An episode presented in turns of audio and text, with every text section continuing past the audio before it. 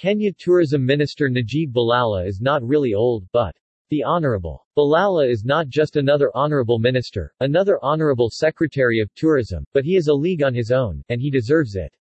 He is not old, but already the longest-serving minister of tourism. He is not just a local celebrity but a leader with enormous global influence in the travel and tourism industry. He is actually a tourism hero. The Honorable Secretary of Tourism for Kenya, Najib Balala, celebrates twelve years of leading the travel and tourism industry, as well as wildlife for Kenya. Balala was awarded the Tourism Hero title by the World Tourism Network at an event he hosted at the Kenya stand at World Travel Market in London in November twenty twenty-one. When Balala says something, the world of tourism listens.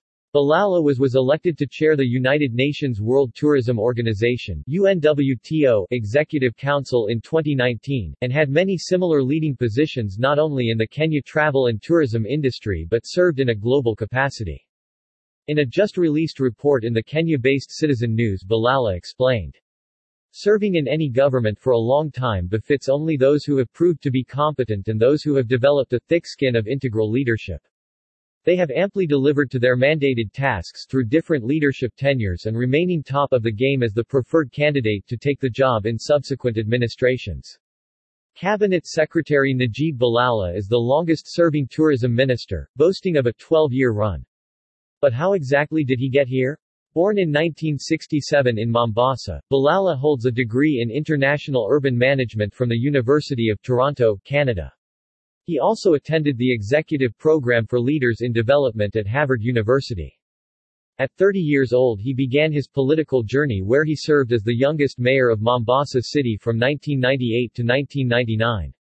In the two thousand two general election, he was elected as the Member of Parliament for Mbita, where he served one term. He would later be appointed Minister for Gender, Sports, Culture and Social Services from two thousand three to two thousand four and Minister for National Heritage and Culture from two thousand four to two thousand five. In the same office, he advocated for community empowerment and promotion of cultural and local heritage, with enthusiasm for conserving the Swahili culture. After the two thousand seven post-election violence, Mister Balala returned to the cabinet in the tourism docket in two thousand eight during President Mwai Kibaki's tenure. He served in this ministry up to twenty twelve. During his five-year leadership, he was awarded as the best tourism minister in Africa. He was also appointed the chairman of the United Nations World Tourism Organization in two thousand nine. During the twenty thirteen election, he unsuccessfully vied for the Mombasa senatorial seat under the Republican Congress Party of Kenya.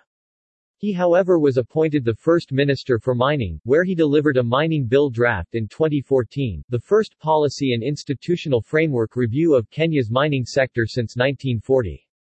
He was reappointed as the tourism minister in twenty fifteen by President Kenyatta, where he has served in the docket to date.